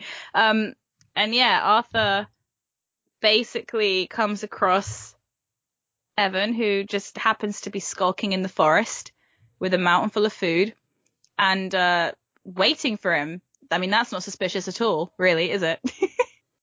um, so again, not a Bradley fangirl, but having Arthur Pendragon stand there and say, "You will hold your tongue, or I will find some time to teach you some manners." Yes, please, Bradley. You can teach me some manners any time of the day you like if you're wearing that outfit and you're saying it in that tone of voice. Yes, please. Sorry, Momo. I think I'm going to be stealing him from you soon. um, no. I don't think you will. Yes. I literally just have written next to it, yes, please. Like that's all I've got written next to that line. Um, right. So, I don't understand how Arthur doesn't realize that this guy clearly isn't real because he knows each and every one of Arthur's triggers and Arthur's tells. Like, how? How does he know these things? How does Arthur let himself be goaded like this? I don't understand it. Like, do you have anything to, to tell me? I no, honestly, to me this scene feels out of character for Arthur. Like I just coming off of what he has already learned about the curse and how um he's the one responsible for it. It's I I don't understand that he reacts this way. The only thing I can see is just Evan, like really, you know, pushing on the your father would be disappointed uh button where I'm just like, Mm-hmm. That's Um, that's that- when he stops. Yeah. yeah, that's like that's the trigger point, and I'm just like, I can see that to be honest, but I still think that like Arthur wouldn't usually react this way, or maybe at least not Arthur at this point in the season would react this way, which just brings us back to if this were if this were earlier in the series, then this probably wouldn't feel as out of character for him as it does. It just this scene always makes me cringe because I'm just like that's not Arthur isn't that that much of a choleric uh douchebag who just flies off the handle that easily. Yeah. I wonder though, like, again, I don't think it's realistic that he didn't realize that this was some kind of trickery. Like, that's just bullshit. But I think there's something to be said for the fact that he's killed this unicorn. He's brought the horn to his father, who said that he was, you know, proud of him and, you know, Mhm. gave him some kind of recognition for crying out loud. And then because of that decision, everything's gone to shit. He's scared. He doesn't know how to fix it. He's hungry. He's thirsty. He hasn't eaten for days. And I think his father putting pressure on him as well to fix this, to find the sorcerer, to But deal with this. We haven't we haven't seen Uther put pressure on him in ages at this point. Like the Yeah. the the real like if this had happened after because I think that is uh one of the one of the next scenes coming up is uh Uther at the end of the scene um blaming Arthur for for the famine. And he's like if you this is your doing. If you had caught the sorcerer none of this would be happening. Like if if the scene in the woods with Evan had come after that I would understand it but as it is the only times we've seen Uther in this episode so far have been ecstatic at Arthur's kill concerned over the dead uh, fields and then concerned over the missing water. These are literally the only three times we've seen Uther, and we haven't seen him in at least 10 to 15 minutes at this point yeah. in this episode. Like, Uther is not on the table, figuratively or literally, in this episode, in, in, at the moment. Like, he is not in the foreground. What is in the foreground is Arthur's feeling of inadequacy and guilt over having caused this famine. That is true, but I just I think I think there is something to the you know us as an audience or at least us as fans knowing how important Uther's approval is to Arthur and being aware of the fact that even if we haven't seen it explicitly you know the one thing that he's done recently to please his father bringing him this unicorn horn having now brought about this famine on Camelot and then someone using his father's approval against him, I can kind of see it just making him absolutely raging. Like, yeah, I don't know. Although the bit where it's like he must imagine if you are like, sorry, um, he uh he must wonder if you are even his son. I'm like, uh, where did that come from? That's ridiculous. Like that makes no like that. Yeah, that like that was stupid. But I don't know. Yeah, the actual fight is ridiculous. But I think the scene is very telling of Arthur's insecurities that go way beyond this episode. And I actually have a theory based on this that I think if Arthur was given a choice to magically be stripped of his title or his responsibility, I guess I would say, like to be just a nobleman or someone or a peasant, you know, I, I think he's naive to the life of peasants, but let's just say he thinks he could still live the same lifestyle, you know, I think he probably would step down if someone else came in and said, I'll do it. I'll take your job. Say Yeah. a, an older brother showed up. I don't know. I think he would happily Yeah. give up his responsibilities and step down. And I think that the only reason he cares so much for Camelot is because Uther taught him to. I think Uther cares a great deal for Camelot. I think that Arthur only does because it's in his um, upbringing to do that.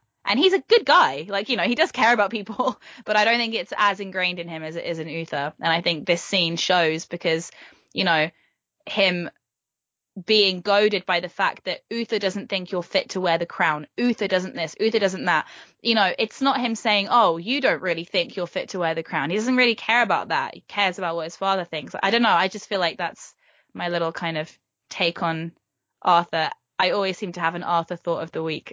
Yeah. there you go. I I absolutely I honestly I agree with that. Like he would certainly put up um a token amount of protest, be like, no, no, this is my responsibility. Responsibility. I was raised to do this. Blah blah blah. Um, but eventually he would be glad to give up the the responsibility. Like I mean, I think he would still meddle sometime and have opinions on how it should be done, even if he gave up the title. But I think that he still would do it. Like, I think whoever stepped, like, okay, this is Fantasyland now, but imagine if Morgana had been revealed to be Uther's daughter, Arthur's sister, and imagine she had been older, and imagine she had had a legitimate claim to the throne. I think that Arthur would have gone, you know what? You can have it. As long as he, you know, as long as they agreed on politics. Like season one Morgana, I'm pretty sure Arthur would have given her the throne like that. Like, if if season one Morgana had been revealed to be um, a legitimate heir to the throne, Arthur would have gone, awesome, you can do it. I'll just uh I'll just be head of the knights and keep doing what I've been doing. I don't I don't want to be king. Mm-hmm. You know? Yeah. I mean, Controversial. yeah. like like I said, he still probably would have tried to. I mean, he still would have argued with Morgana over decisions, probably. Um, just like he also argued with his father on occasion when his father did something that Arthur really super objected to. Um, but I think that especially in season one, Morgana and Arthur were much closer in what they perceived to be right and just. So he probably wouldn't have had that much issue with her taking the throne and how she ruled the country. But I mean, that's just that's just fantasy anyway, because that never happened. But someone should if they had gotten married, it wouldn't have to be a fantasy. some, someone should write that story. I've I kind of did. like Okay. Arthur and Morgana got married in my fic, and they were all in Camelot together, and Morgana was secretly in love with Leon, and Merlin was secretly in love with Merlin. Sorry, Arthur was secretly in love with Merlin, and yeah, it was my perfect like Merlin scenario. Why didn't they get married? Why? Why? Why? Why? Why? Why? it's so upsetting. Uh, anyway, let's just move on before I get into my armor feels.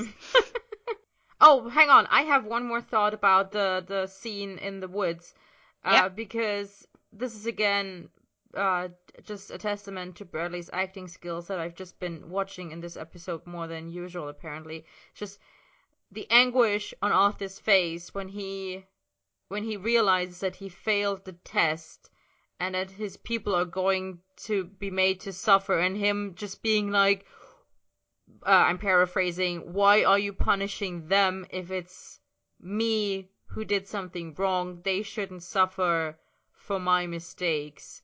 It's just, just look at his face. He's just, he doesn't understand. He's so upset about this. He is angry, but he's also sad. And it's just, it's heartbreaking just to look at his face in that moment. It is really great. It's so good. Yeah. And then yes, the the next one we actually want to talk about is the one with the low angle shot, aka the best scene of the entire episode because it's the prettiest of them all. and we are hang on. No, that's that's the same outfit. So we haven't had an Oh no, we have had an outfit change because oh, Arthur is angsting, but not angsting enough to not change his clothes. Yes. Oh no, sorry, no, it's not. It's he had the red shirt and the brown jacket in the woods, and he still has the red shirt and the brown jacket. So I correct myself. He's angsting so much he can't change his clothes. I mean, it is it is still the same day, so maybe you know he figured he doesn't he doesn't change clothes just yet. But yes, this is the scene in the council chambers when Uther says, like after Arthur has failed the test and all this the stored grain has uh has gone bad and they can't use the stores they had and then we had the scene with Gaius and Merlin eating a bug, which is just yikes. And now Arthur and Uther are talking about what they should do and Uther is like, Well, we're gonna stop distributing food to the peasants because we need to feed our army and Arthur is just like, Wait, what? So um I mean, Uther is Uther is so scared in this scene.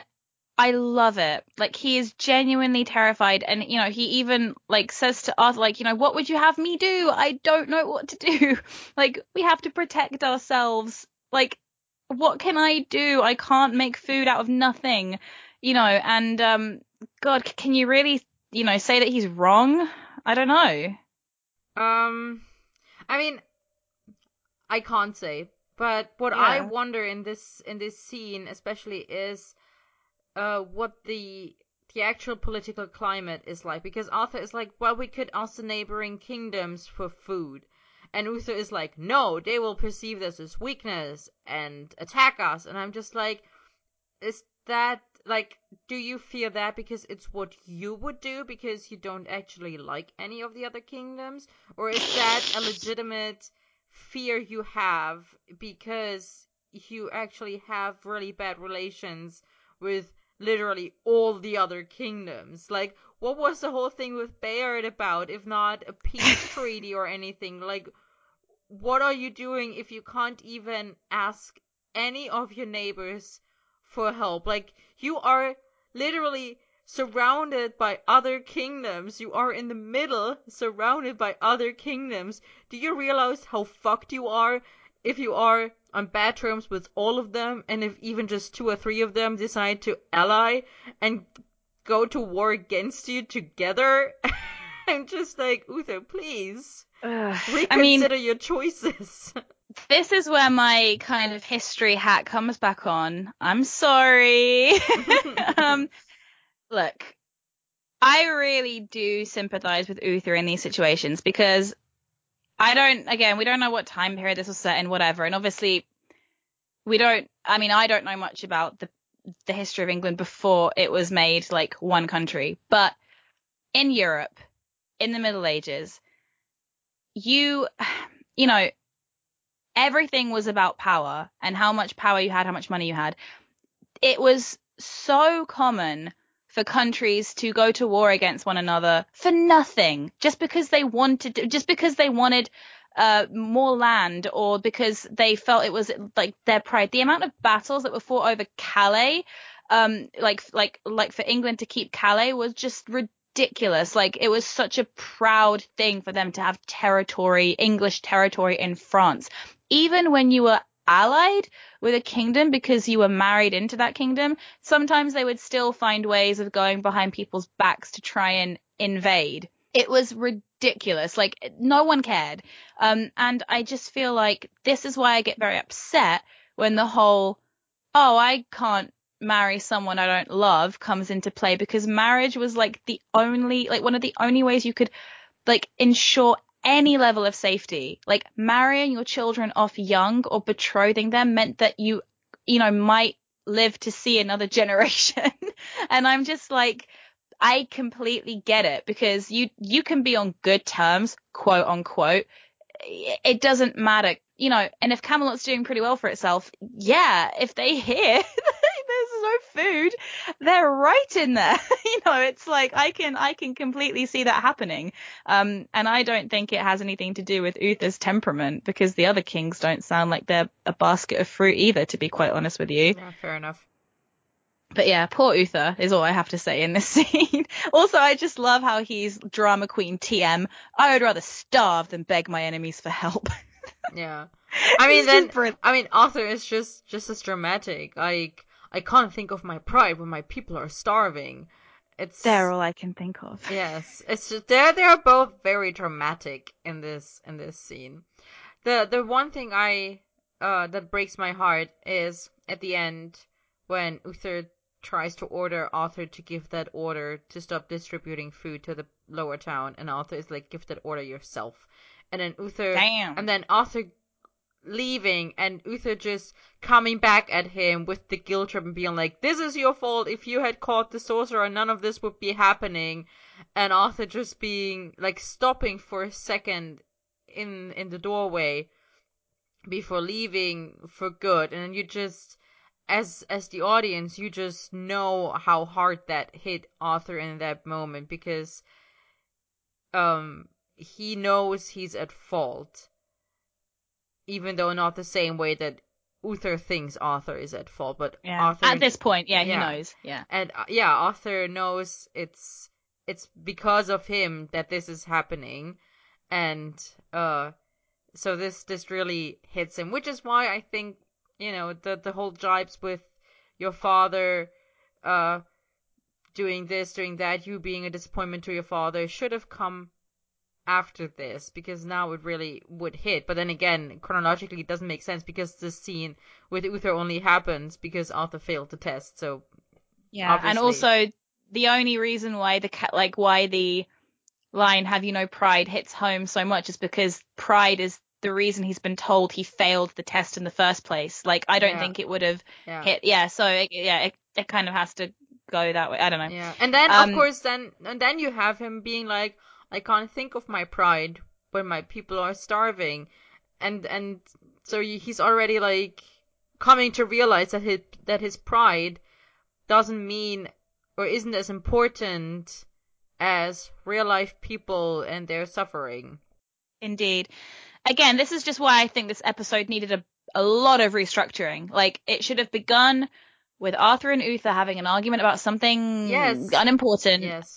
It's- yeah, just something Yeah. stupid. Then gone into Arthur being goaded by maybe even one of his knights, or just anyone, um, uh, to then bring about some kind of curse. Maybe the person he killed was the son of a sorceress or something like that, you know? It- then to bring about still- this curse. Yeah, I mean, it still could have been connected to.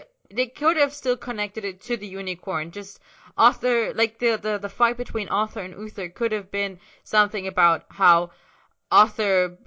Maybe Arthur did something to bring shame on Uther, or like perceived shame on Uther, like he did something that made Uther feel ashamed of Arthur and his actions. I something, you know, and then Arthur being like, "Ooh, if I slay this unicorn, then I can restore honor and glory to myself Yes. and to my father," and that would have been a selfish, prideful reason to kill the unicorn. That is obvious to the audience as a uh, a prideful, selfish reason, and then the curse would be justified. You know, Yes. like and yes. you you cared more about your your personal image than like oh okay I, I just keep going off. I I'll probably uh yeah I'll just keep going off. Like the fight between Arthur and Uther at the beginning. What if it had been about Arthur being kind to someone and and going against something Uther had ordered?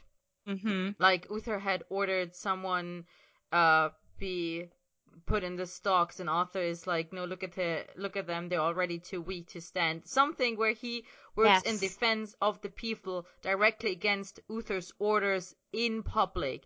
That brings about the fight. Then Arthur goes and kills the unicorn because he's like well I have to make up with my father and so I'm gonna kill this unicorn because this will restore glory and pride and honor. And then then he gets then he gets cursed and it hits the people that he meant to defend in the first place but that he turned his back on then again Mhm. in in favor of impressing his father.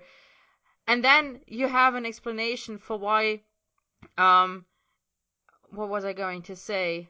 About why it's like such a big deal that his father gets to him, like in yes that yeah, like in the yes test. how how yeah why his father gets him in a sense and also it would mean so much more than in the in the scene with the low angle shot when arthur denies uther's order again Yeah, exactly.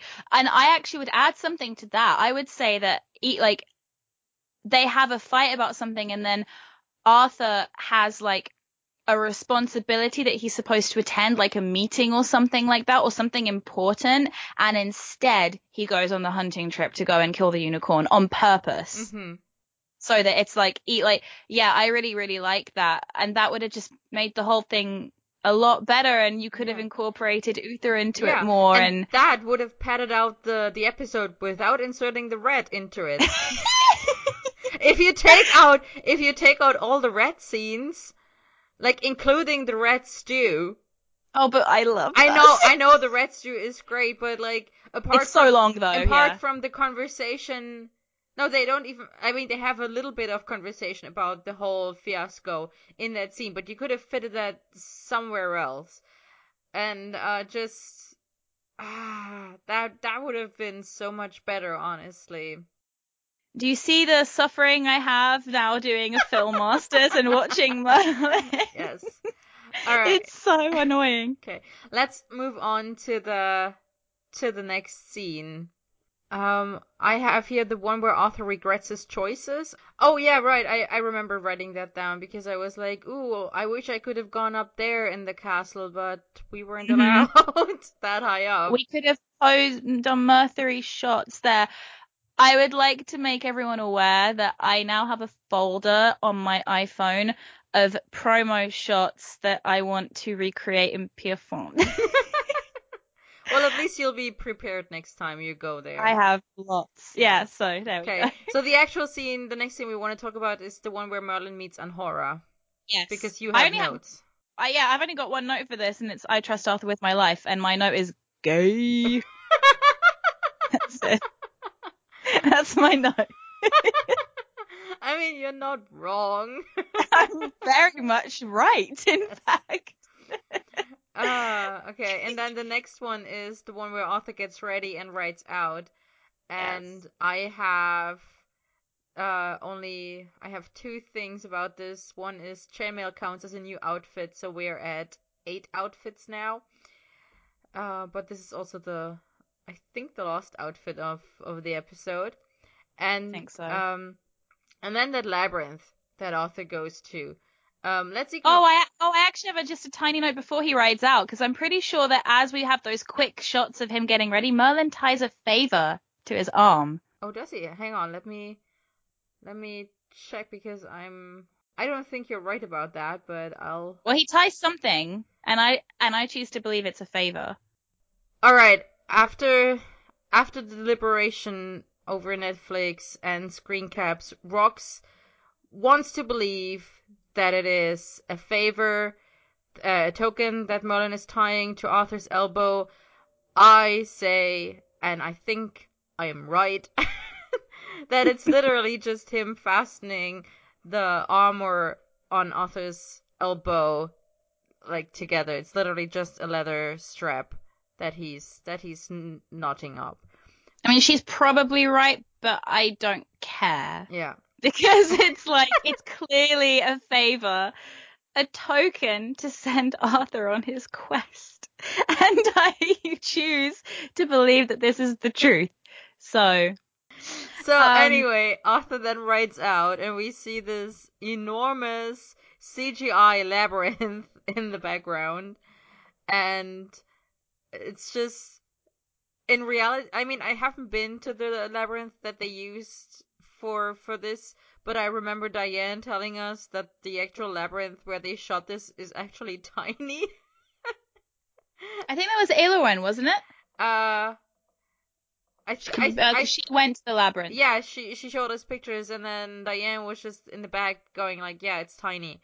Oh, I okay. think I think I I think they agreed that it's actually a super tiny labyrinth, and they Yes. uh make us believe that it's like enormous when it really is not.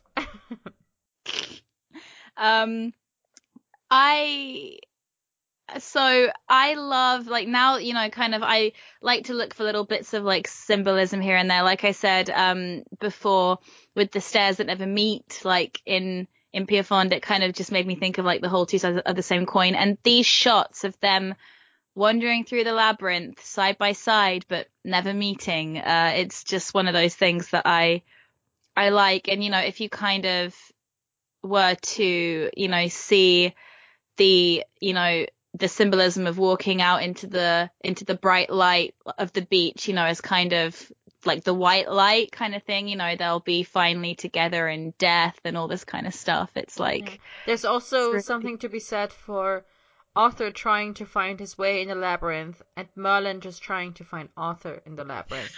oh, Because Arthur Arthur is not aware that Merlin followed him, but Merlin is there just for Arthur. So you're you're welcome for that thought. Arthur is just living his life trying to deal with his own destiny, and Merlin is only living for Arthur's destiny. And I'm just like, all of, and like the fact that, you know, this, and like them meeting again, like at the war, and like Merlin is there waiting for him. Like Merlin's waiting on the beach for Arthur to come through, to come through the labyrinth, just like he is like at the end of the series, waiting for him to come out of the water. I'm just, oh my god, so much symbolism. I love it.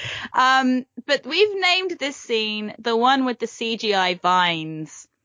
What do you mean we? You named that scene. Hot damn, those those vines. I mean, have you ever seen anything like that since your PlayStation 2? really? Ah, Just- truly. truly. It's uh yeah. Um so I think we can probably now move into the one where everyone is very keen to die for one another or something like that. What did I actually name it? the one where everyone is overly keen to die. Basically, Yeah. everyone wants to die. And I'm I'm just I'm just reminded like you said that Merlin is just waiting for him at the beach. I'm like, okay, he is, but also he was like literally captured by Anhora and put there. Like Merlin didn't have much choice in waiting there, which I mean I guess also works for canon overall. But um I'm just I'm reminded of the second task in Goblet of Fire from Harry Potter when Harry must save what's most valuable to him. It's Yes. it's a little bit like that with Arthur and Merlin in this episode. I like in at least now at the end where like uh Merlin is Arthur's Weasley. it's just It really is. And my my overall meta about this scene is kind of linking back to what I said at the beginning with how maybe the destiny, you know, that l- l- entwines Merlin and Arthur that leads them on their way in life, um, is kind of at work here because Anhora, I I believe him when he says he doesn't want that. Like the magic that is bound to the unicorn is clearly more powerful than he is. He's just the messenger, right? Yeah. He doesn't have. Yeah. I believe him when he says he's upset about this and he desperately wants Arthur to succeed. He doesn't look smug or yeah. happy when these things are happening.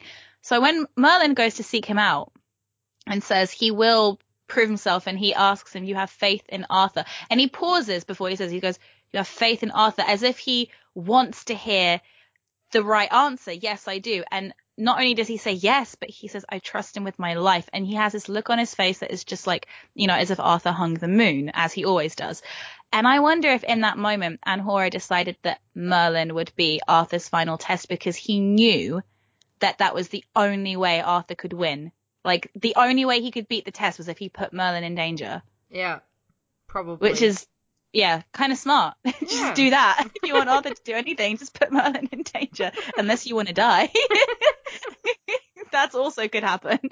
But yeah, I just feel like this, like now in hindsight with the whole destiny thing, it's just a really, really great way of looking at it. I like that you brought that up earlier on. It's really Yeah. great. I mean, I also like that um um in that scene Anhora learned how much Merlin is willing to do for Arthur and he's just testing whether Arthur is worth that and if Arthur would go as far for someone for someone else who is close to him in a sense because Anhora has seen them only together the entire time, or Merlin by himself pledging his undying love for Arthur, basically.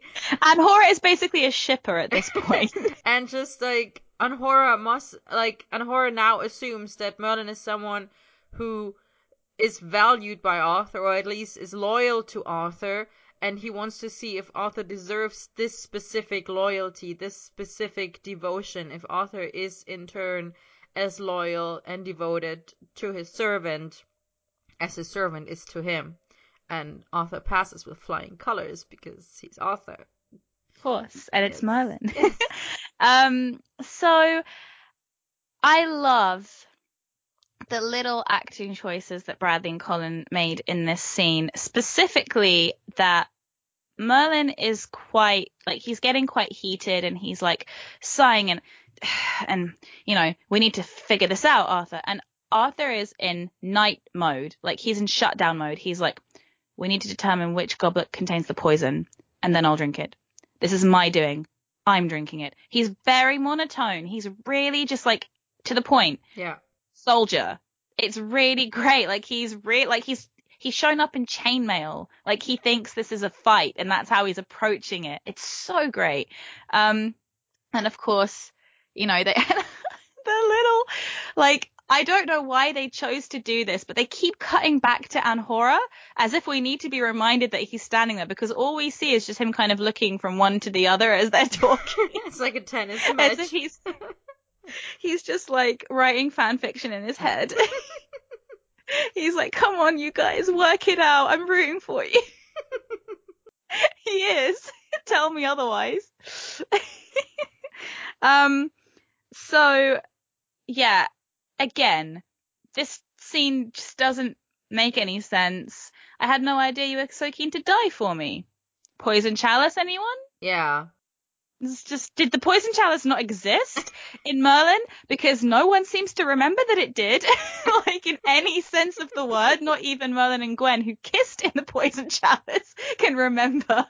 Uh, not even Uther, who locked his son up for leaving without telling him he was leaving, doesn't Ooh, seem to remember. Ooh, ooh. Oh sorry, Yes, just yes. Uh, coming off of what I was saying earlier about Uther and the political climate surrounding Camelot.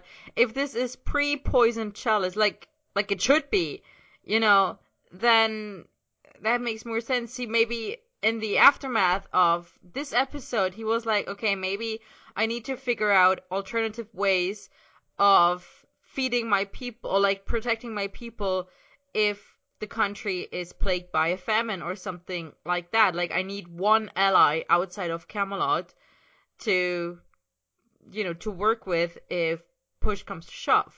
Yeah. Yeah. So that so that totally works. Let's put Poison Chalice behind Labyrinth of Gedref then. I agree. I mean, Poison Chalice. Ugh, yeah, we will reorder these episodes, guys. I promise. we'll get around to it. Season one is a mess.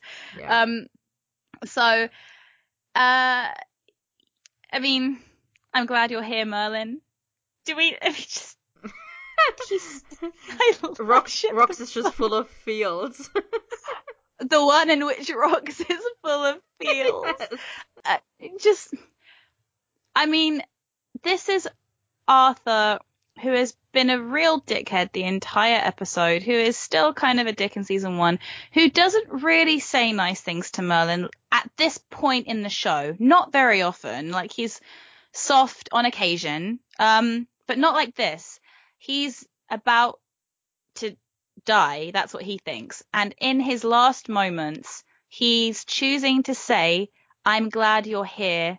Basically, there's no one else I'd rather be here helping me through this. I mean, I okay, mean- sorry. To be fair, um, I mean, obviously the shipper in me does see it this way, but if I were to take a bit more neutral look at it, he could just be glad that a friend is there, that he doesn't have to die alone.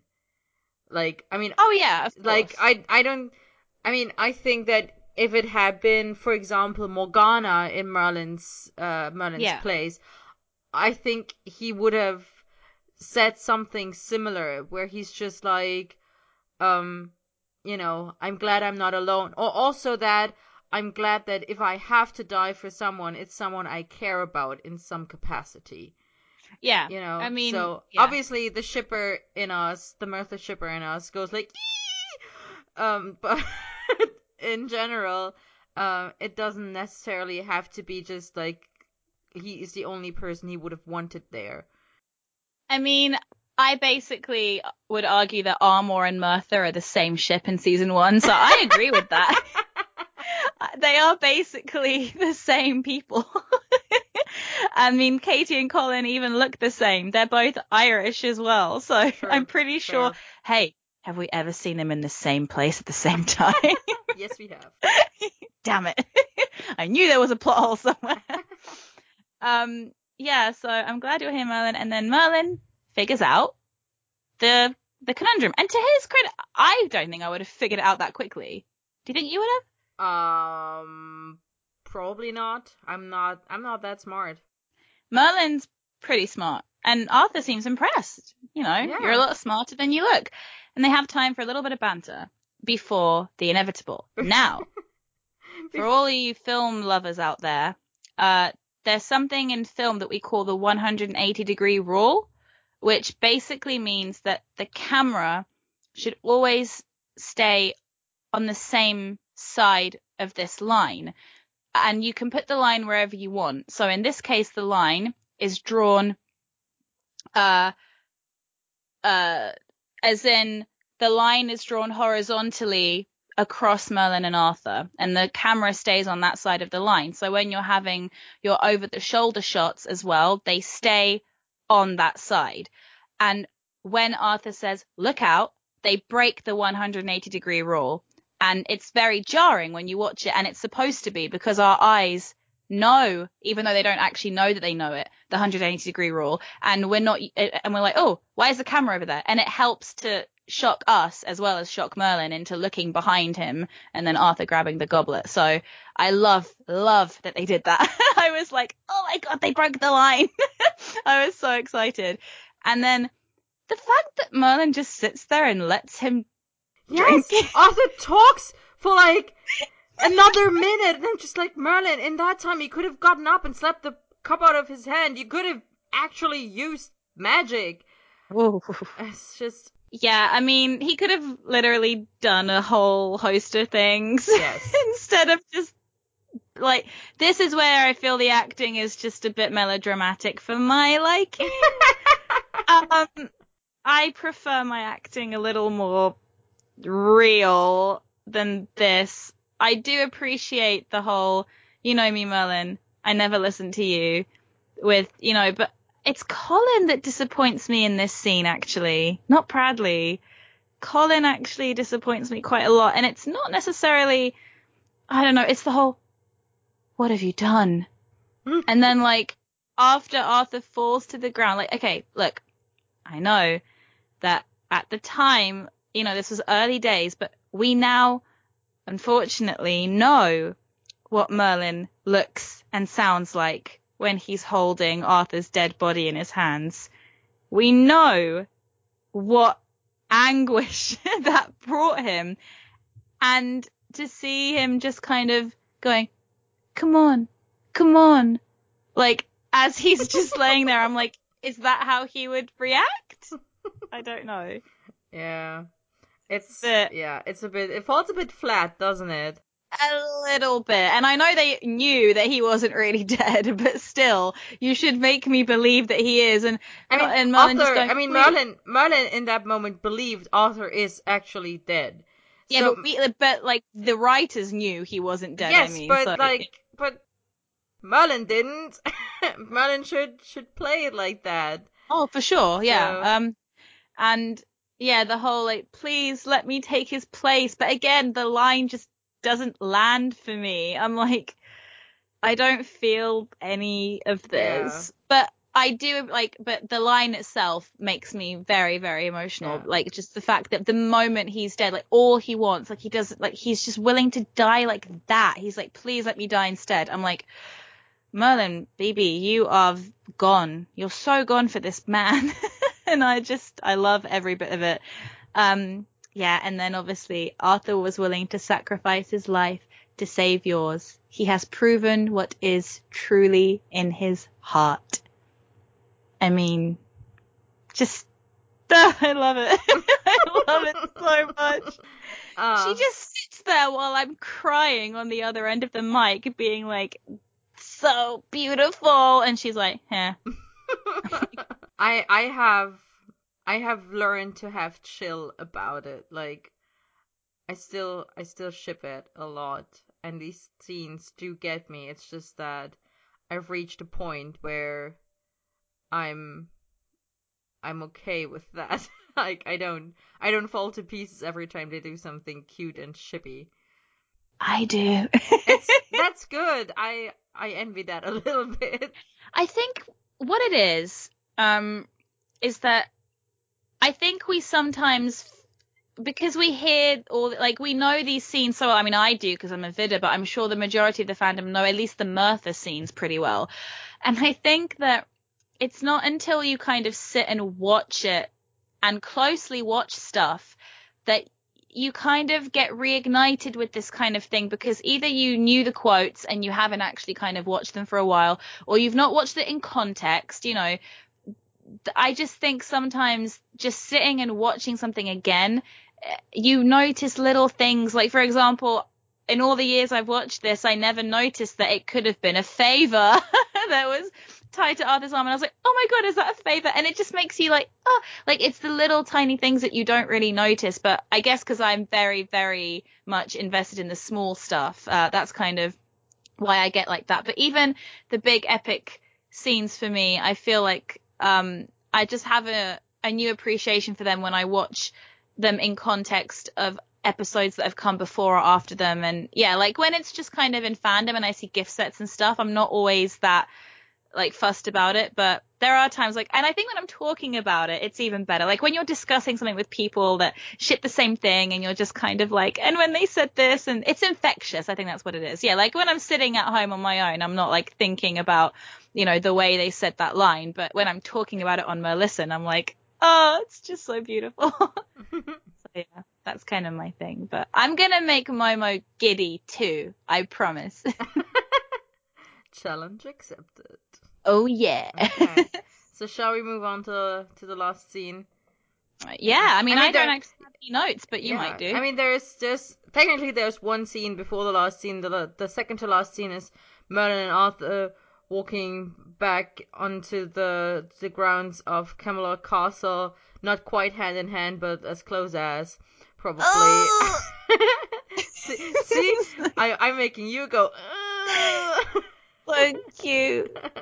and uh, Uther welcoming them back and being proud of Arthur again, and Arthur being like, "Yes, I did it," but also Arthur being like, "There's one more thing I have to do," and then um, this then the it's the last scene which. Rox calls the one where Merlin is denied by the unicorn. I would already disagree on this title, um, but let's uh, get Denied. Let's, let's get to that in a second. Um, so what I like about this very last scene is that Arthur makes amends and apologizes to the dead unicorn. Like at this point, this is not something he has to do because he has already now proven himself. The kingdom is back to its former uh, glory and prosperity. Everything is fine. Arthur is redeemed already in the eyes of Anhora and the unicorns. And still, Arthur feels it necessary for himself as closure, but also just to make amends, like more amends to the unicorn, to take the horn into the woods where he killed the unicorn in the first place and then sort of give it a burial place and just he kneels down on the ground, places the places the, the horn there and apologizes to the dead unicorn and says that he was wrong for killing it.